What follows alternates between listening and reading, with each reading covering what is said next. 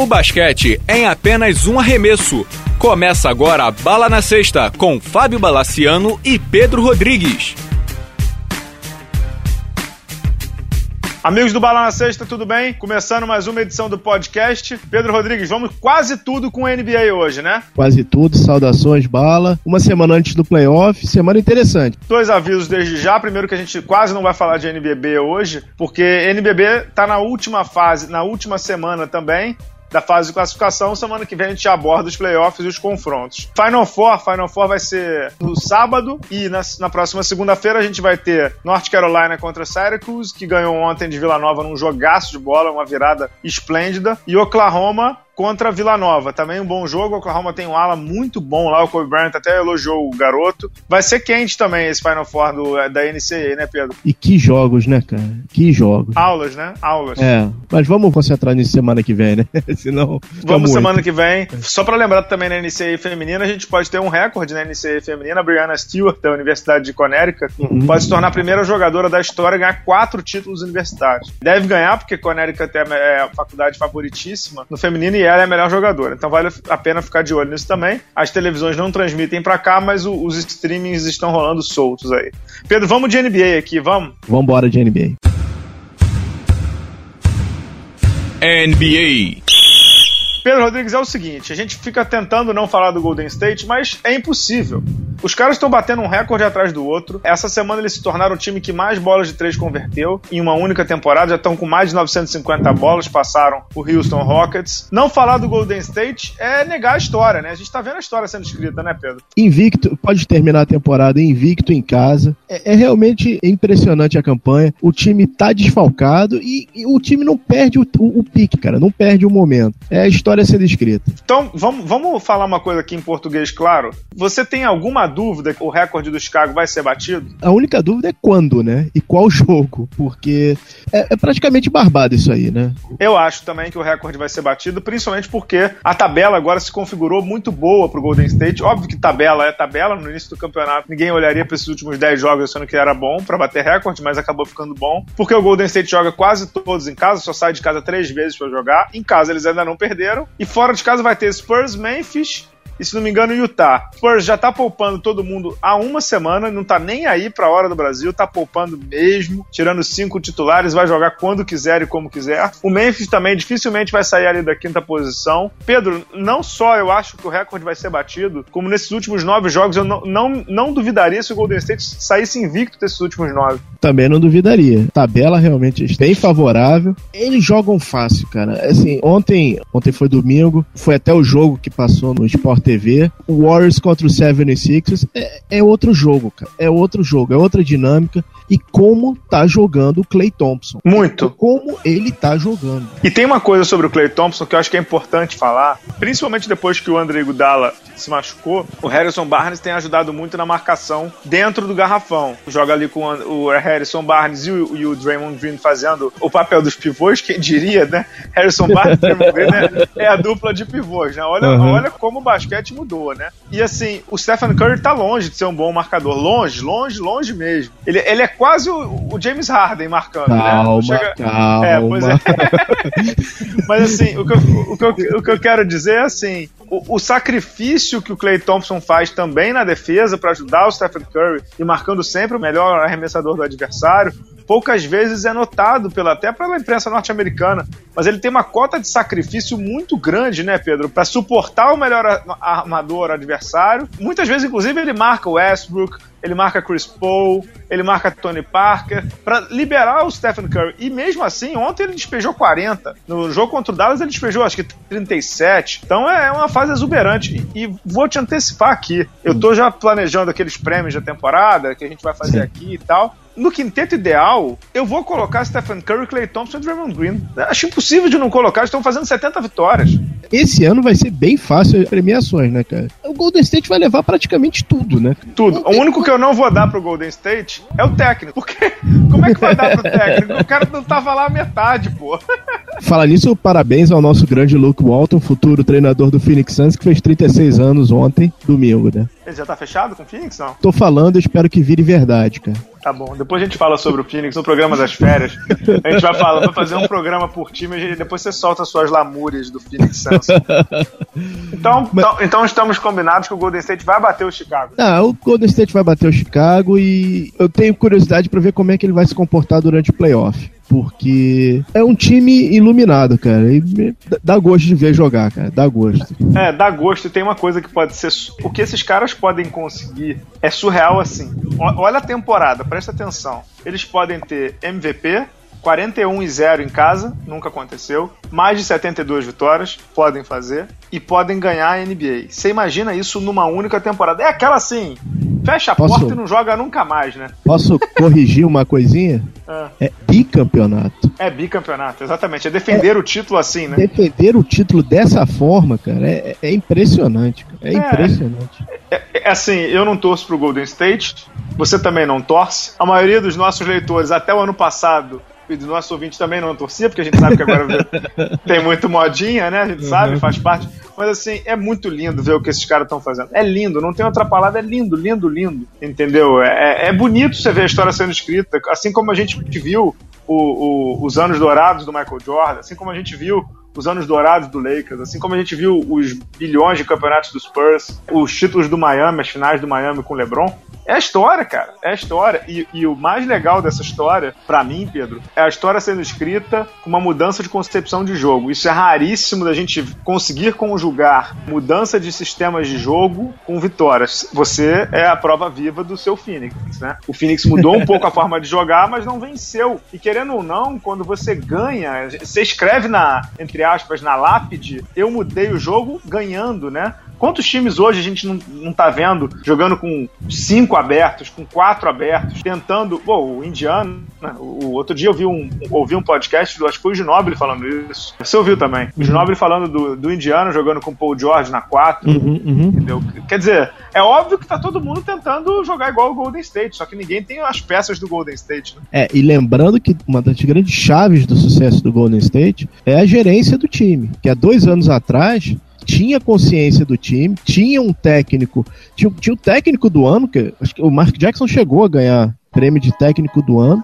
foi demitido, existia uma pressão para fazer troca, o Clay Thompson quase foi trocado pelo Kevin Love, eles mantiveram quase. o time, fizeram pequenos ajustes, cara, mas a, o núcleo tava ali, né? Exato, e o interessante é que esse, o, o gerente geral do, do, Golden State, Pete, a gente nem sabe o nome do cara, é, é Pete, não sei se é Pete Myers, eu vou checar aqui agora, é tudo do draft, né? Tudo draft. Curry de draft, inclusive Clay Thompson, Harrison Barnes e o Izzy no mesmo draft, então, assim, acho que a única troca que ele fez foi a do Bogut pelo Monta Ellis. O André Gudalo também foi contratado como free agent. O resto é tudo draft. Uhum. Draft, draft, draft atrás de draft. Então é um mérito total do Golden State. É a vitória da gestão, É, é a vitória é. da gestão total. É, o legal é que, que na NBA o que é muito copiado é o sucesso, né? A gente tá passando por uma transição é, de times que estavam imitando o, o regime do Golden State. A gente vai começar é a Bob Myers, tá? O nome do general manager Obrigado, do, do, do Golden State. Pete Bob Myers. É, Pete Myers era aquele 20 do Chicago, ruinzinho de bola. É, nem vamos lembrar dele, né? Acho que, hoje, acho que hoje ele é assistente do Chicago. Explica-se muita coisa isso, cara. Foi a deixa, não? foi a deixa, foi a deixa. Então, outra coisa que eu queria falar, a gente tem brincado muito durante a temporada que no início do, do Sertano, você previu que o Chicago não chegaria ao playoff. Eu te xinguei de maluco, recebi, recebi alguns WhatsApp dizendo: Bala, você não pode fazer programa com esse menino, Pedro, que ele não entende nada. E hoje nós estamos gravando numa segunda-feira, faltam 10 jogos para acabar a temporada do Chicago, 6 fora de casa, o Chicago tá jogando um em casa. Então vão faltar 9 e 6 fora de casa. E o Chicago hoje estaria fora do playoff. A gente já brincou muito e tal, só que agora agora vamos falar sério. Pedro, a pergunta é analítica. O que faz do Chicago um time que não entra no playoff com uma escalação que tem Derek Rose, Jimmy Butler, Mike Dunleavy, que não é um fator, mas Mike Dunleavy, Tess Gibson, Paul Gasol, Nicola Mirotic, tinha até pouco tempo atrás o Kirk Heinrich. Como é que um time desse não entra no playoff, Pedro? Explica. Sem brincadeira, mas assim, como é que explica? Cara, eu queria voltar a uma semana para começar uhum. a tentar explicar isso aí. Faltando duas semanas para terminar a temporada, era a hora do Chicago simplesmente solidificar a posição dele no playoff. Uhum. É, ele conseguiu fazer jogo duro com o Sacramento, que é uma organização e um time completamente bipolar. Zoado. É, bipolar. É, perdeu não só uma, mas duas vezes pro Knicks e conseguiu perder pro Orlando, que vinha de seis derrotas consecutivas. Você começa a procurar é, leitura para tentar entender o que está acontecendo. Tem uma entrevista do Jimmy Butler depois da primeira derrota pro Knicks, que ele fala o seguinte: a gente perdeu e ninguém fica chateado. Uhum. É dia normal, é dia que segue. Tirando uhum. Taj Gibson, que quebra vestiário, não sei o quê, o resto pega as coisas e vai embora. O Dan Levy, se não me engano, tá arremessando 26 a 30% de fora. Uhum. O Derrick Rose, cara, ele tá no piloto automático. Cara, não dá para entender essa passividade do Bulls, cara.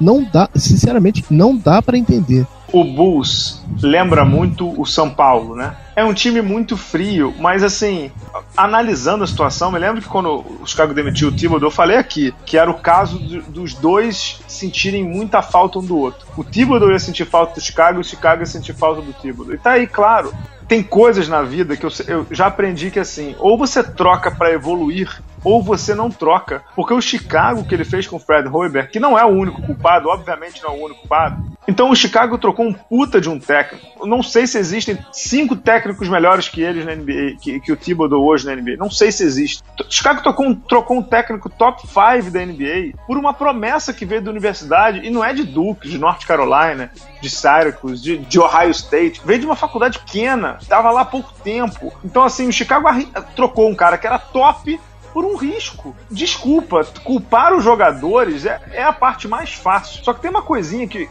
Você falou do Jimmy Butler, algumas coisas me impressionam as coisas que ele fala. Ele não fala muito, né? Ele vai soltando algumas frases assim. É, você falou assim, ele solta, como é que eu vou dizer? Pérolas de sabedoria. Ele solta uma aqui, outra ali, e aí você tem que ir pescando. Então, outra coisa que me chamou a atenção foi quando uma vez ele disse que assim, ah, me impressiona muito que o técnico não nos cobra. É. Aí você tenta juntar os pontos, que é o seu ponto com esse que eu tô falando. O técnico não nos cobra, com os jogadores não ficam chateados. Então você chegou numa zona de conforto absurda. Porque na NBA, graças a Deus, não tem torcida que quebra vestiário, que não quebra estacionamento. Então a torcida, a torcida da NBA é uma torcida fria, né? Porque é uma torcida muito mais voltada para o espetáculo do que para do que para como é da universitário, né? Como é da Euroliga, tudo. É outro estilo, não estou criticando ou não, mas assim, você tem uma torcida que não cobra, poucas torcidas da NBA, da NBA vaiam, né? Pouquíssimas. A do Knicks vai, a do Philadelphia às vezes vai, a do Lakers eu já vi vaiando, mas a do Bulls eu nunca vi. Então, assim, a gente tem uma torcida que não faz muita coisa, o técnico que não cobra e os jogadores que aceitam. Na boa, vai dar merda. Eu já vi isso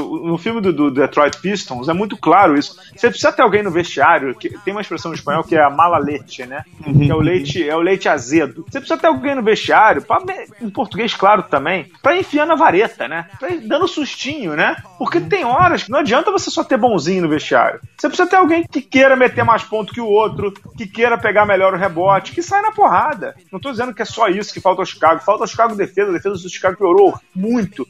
O ataque do Chicago é lento, ficou horrível. Como arremessa de... mal, cara. Muito. E passa mal, né? É. Eu tinha lido em algum lugar que o Fred Hoiberg era o, o passing game. De passing game não tem nada ali. É um jogo estático, horroroso. Mas eu acho que tem muito de comportamental, muito mais do que tático, é comportamental ali, né? Não, e, e psicologicamente eles já vão chegar abalados em playoff, que se eles passarem vai ser o oitavo colocado e já pegam logo o Cleveland, né, cara? É, a gente já vai chegar no Cleveland também.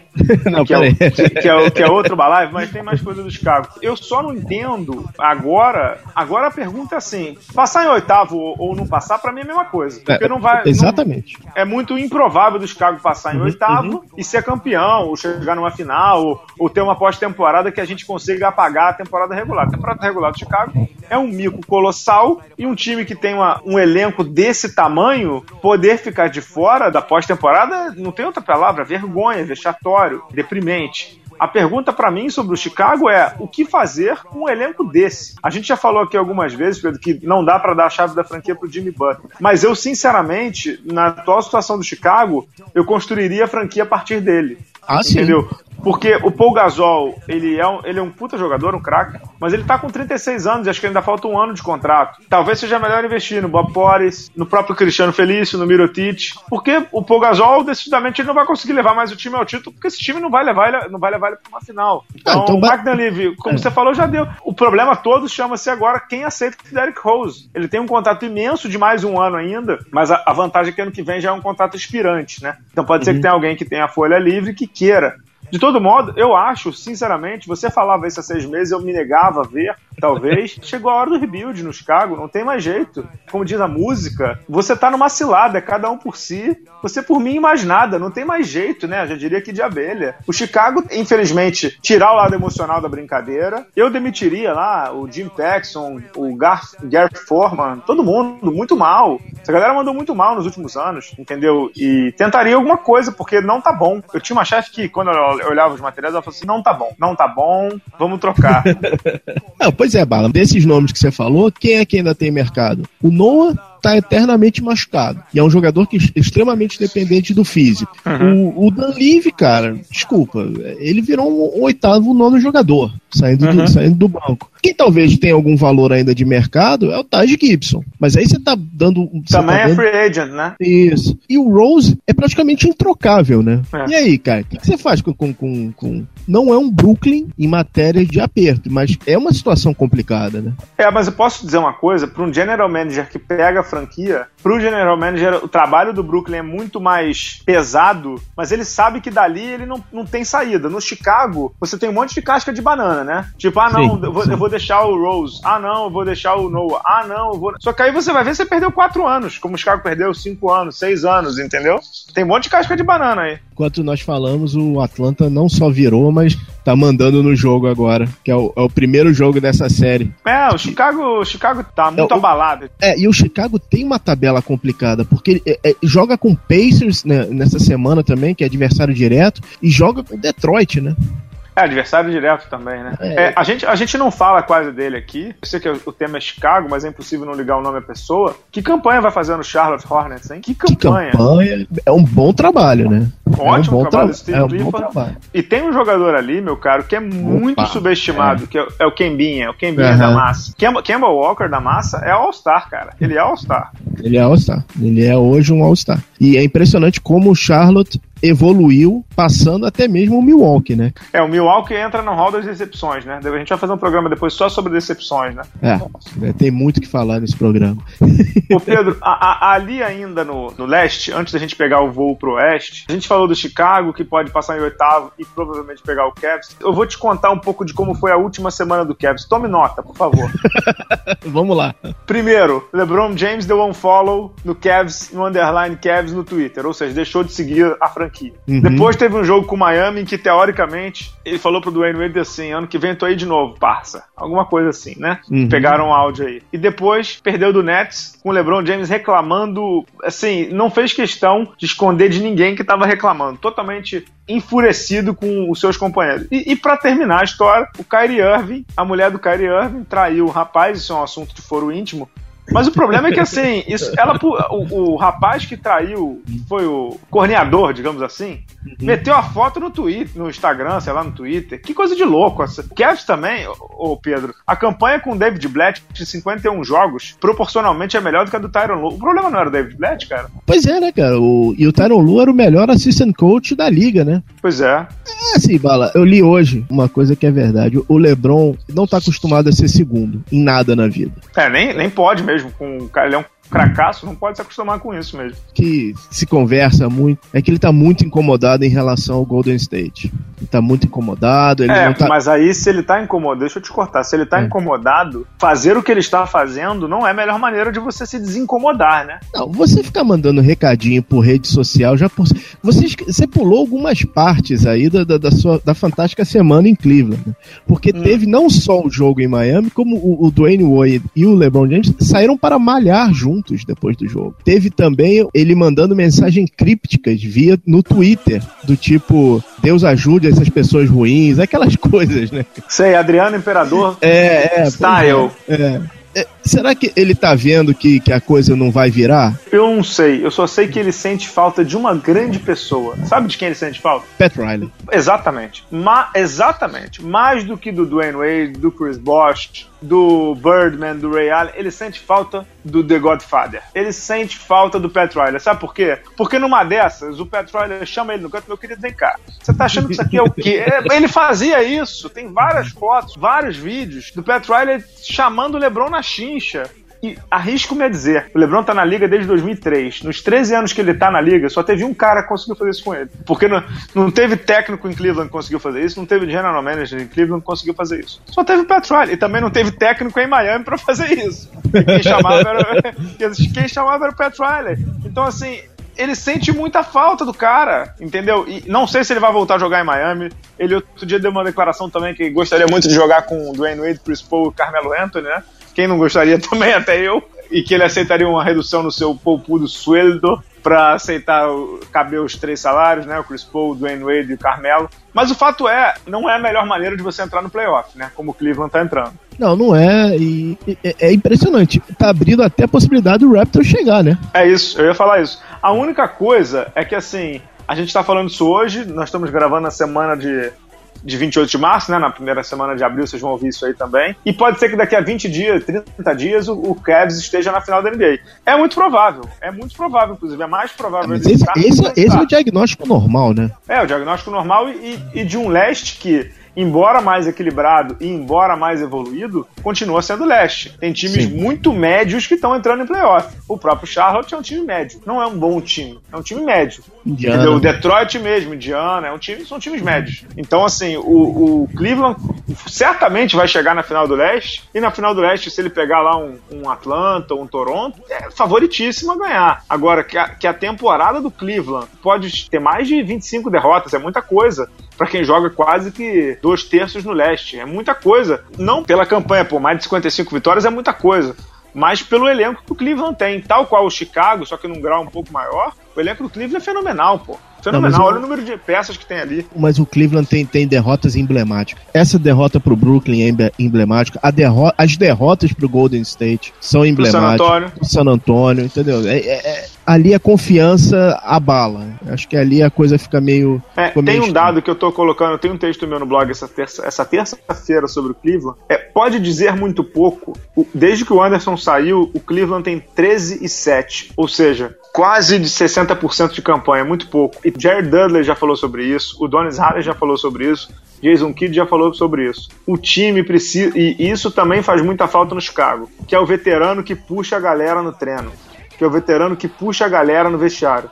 Que é o veterano que escuta do técnico e passa pro, pro elenco. Que escuta do elenco e passa pro técnico. Não de fazer fofoca, mas de transmitir informação. E o Cleveland hoje, o jogador mais veterano desse elenco é o LeBron que tá criticando os companheiros. Quem fazia esse meio do campo e quem segurava muito a onda era o Anderson. O Cleveland não tem mais isso. O Anderson não era o cara que fazia 25 pontos, 30 pontos. Nunca vai fazer na vida na NBA. Nunca. O papel dele na NBA não é esse. Mas assim, o papel de liderança que ele exercia no Cleveland, eu acho que foi muito subestimado pelo David Griffin, o general manager. Muito subestimado.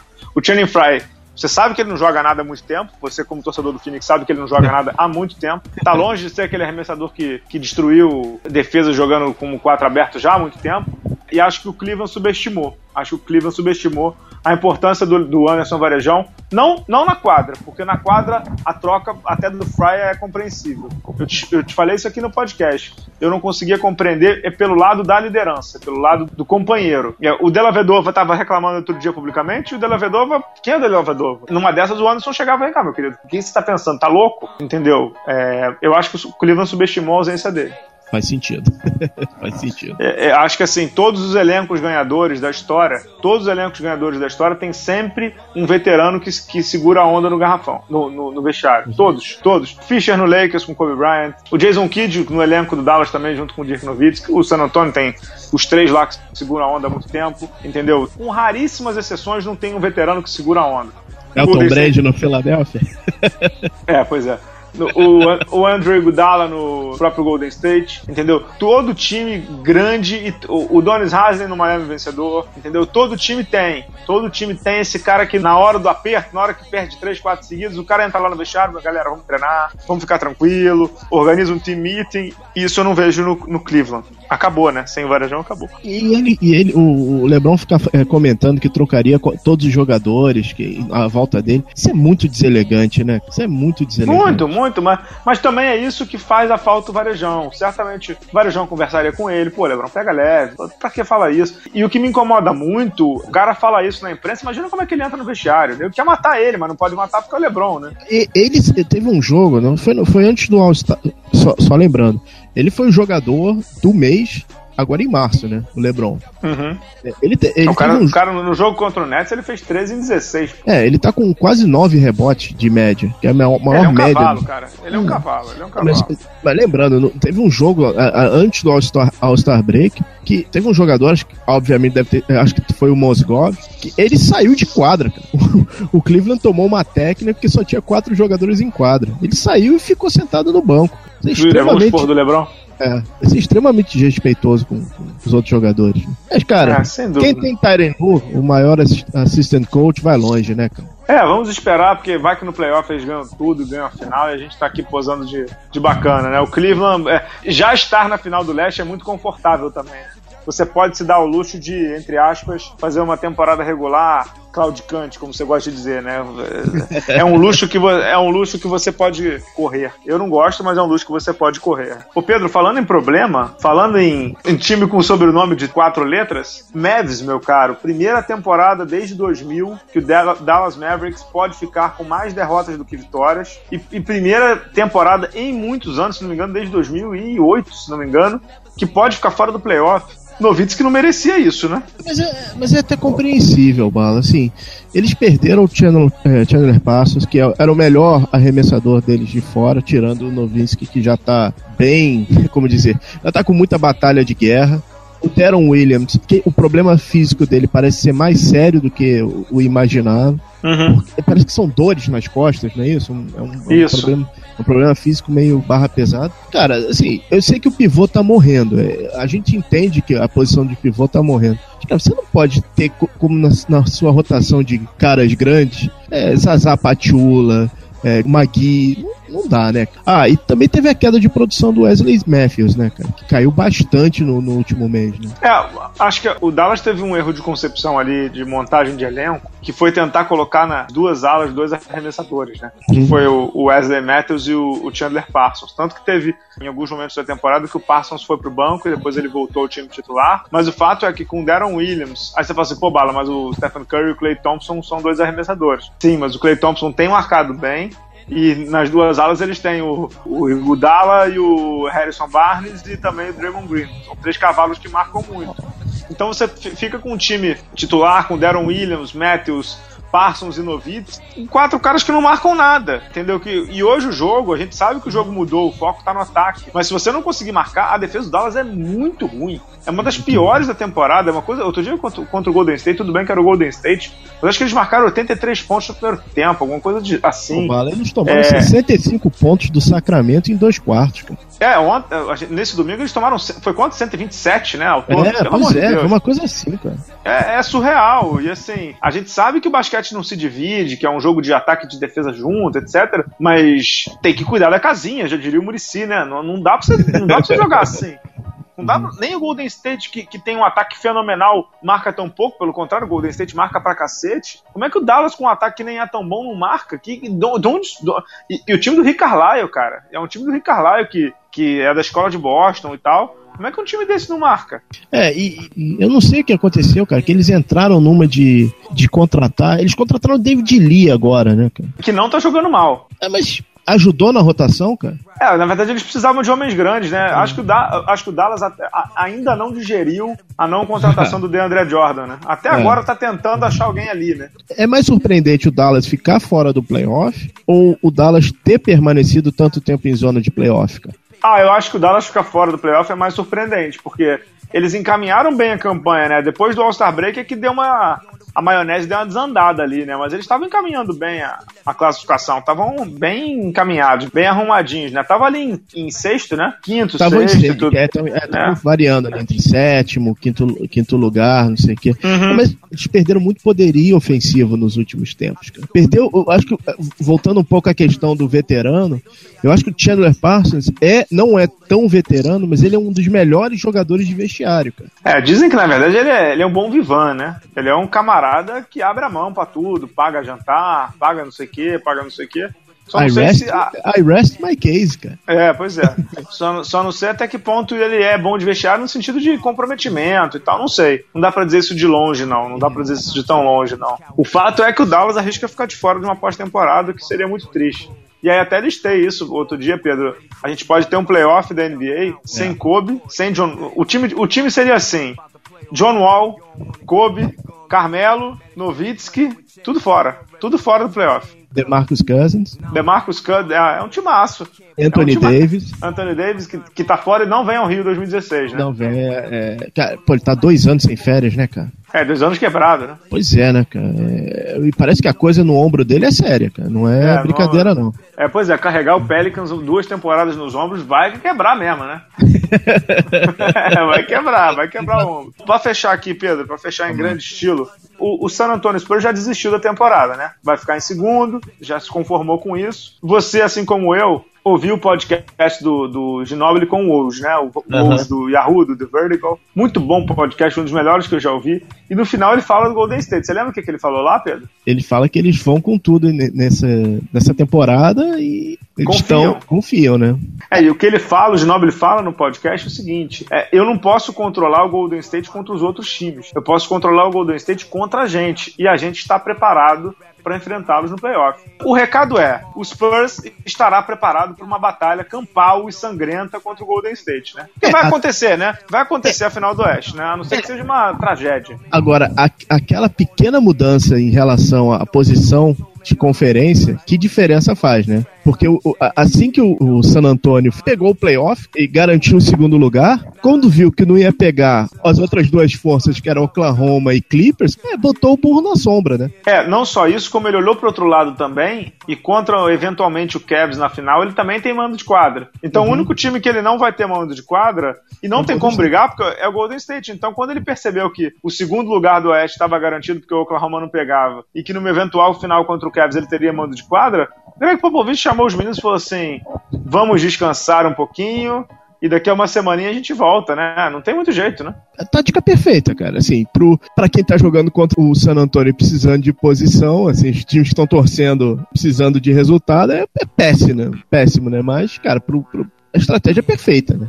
É, a estratégia perfeita do Greg Popovich, pra mim, sem dúvida, um dos melhores técnicos de todos os tempos. A dúvida só, a gente vai ter um podcast certamente inteiro pra falar sobre isso, é se em uma série de sete jogos o San Antonio Spurs tem, sem utilizar o nome do programa, tem bala pra bater o Golden State. Eu, eu, eu não duvido do San Antonio, mas eu acho que nessa temporada ninguém bate o Golden State. Eu te falo isso desde o início do certame, né, Pedro? Eu não sei se é bala ou perna, né? Porque uma partida igual aquela que eles fizeram há uma semana atrás, não sei não, cara.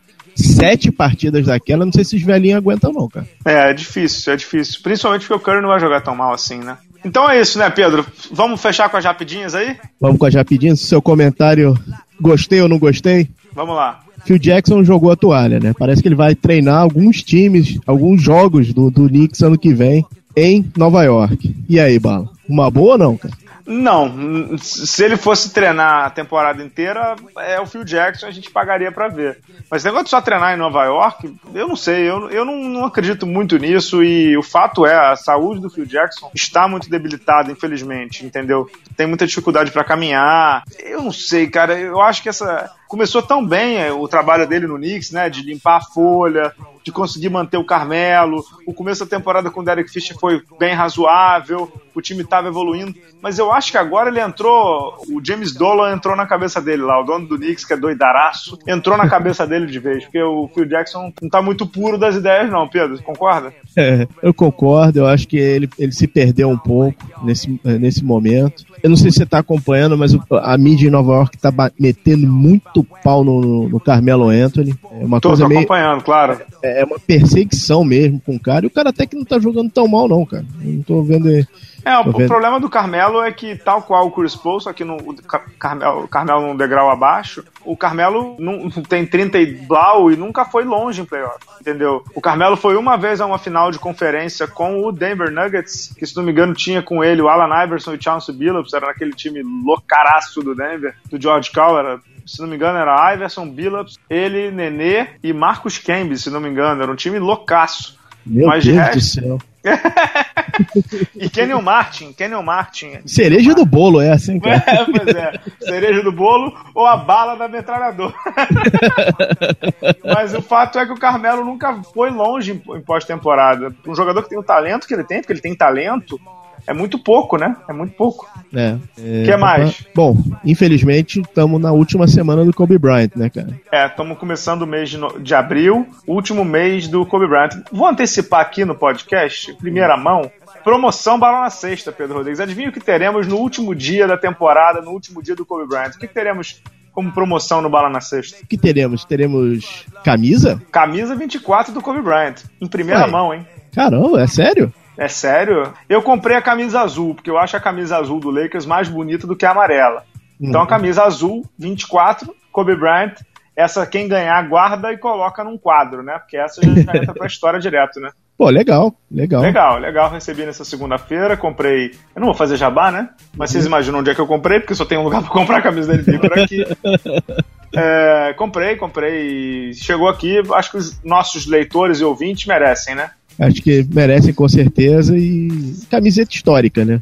É, a gente vai fazer um programa aqui só sobre Kobe Bryant, tá? Tá marcado. E, Bala, terminando com a história mais maluca da semana, né, cara? Seria Jordan Clarkson e Nick Young assediando uma, uma ativista feminista numa freeway. Meu Deus do céu, cara. A temporada do Lakers é uma loucura. Não, é, é maravilhosa, cara. É, é- os americanos chamam de train wreck, né? É um acidente, você não pode, não- você não consegue deixar de ver, né, cara? Seria o Jeff Teague sendo deixado no, no, no ginásio pelo time no- na- depois da partida com Detroit. e com um pedaço de pizza na mão. pedaço de pizza na mão. Ou então, cara, o nosso bravo Stuff, cara, mascote do Orlando Magic, não sei se você viu isso, tem aquela brincadeira que eles pegam um torcedor ad- adversário e jogam um bolo na cara, né? Aham. Você viu isso, cara? Não. Um torcedor, se não me engano, um torcedor do Cavs, ele foi fazer a brincadeira, o torcedor pegou o bolo e jogou numa criança. O, Os- o mascote do Orlando, né? Não, não, o torcedor pegou, pegou do, do mascote do Orlando e jogou numa criança. O mascote partiu pra cima, cara. Que ótimo. Clima, que Bu- clima. Embolachou o cara, entrou segurança, entrou tudo. Que ótimo, que maravilha. Que clima bom na NBA, hein? É, que- que- essa semana tá que tá, hein, cara. É, tá que tá. Então é isso. Podcast chegando ao final. Pedro Rodrigues, vou te contar uma coisa, mas você não conta pra ninguém, hein? Segredo. No momento em que a gente tá gravando, faltam seis minutos em Chicago. 90 pro Atlanta, 81 pro Chicago. Tamo bem, né, de previsão, Pedro Rodrigues. Depois você passa os números da Mega Sena aí, viu? tá É. rindo, né, rapaz? E no final, de, no final do jogo, eu vou é, tem que mandar um aviso no United Center falando que o responsável pelo menor Jeff Teague, que ele está na, esperando no saque, né, cara? É, o Jeff, o Jeff Teague tem uma conta, uma conta premium no Uber, né? pra pedir tá- táxi dentro do vestiário, né? Exatamente. Então é isso, pessoal. Até a próxima. Depois eu dou detalhes da promoção da camisa do Kobe Bryant no blog. Valeu, Pedro. Até a próxima e um abraço ao nosso CEO da estação Indoor, Pedro Amorim, pela edição. Abração. Valeu, Pedro.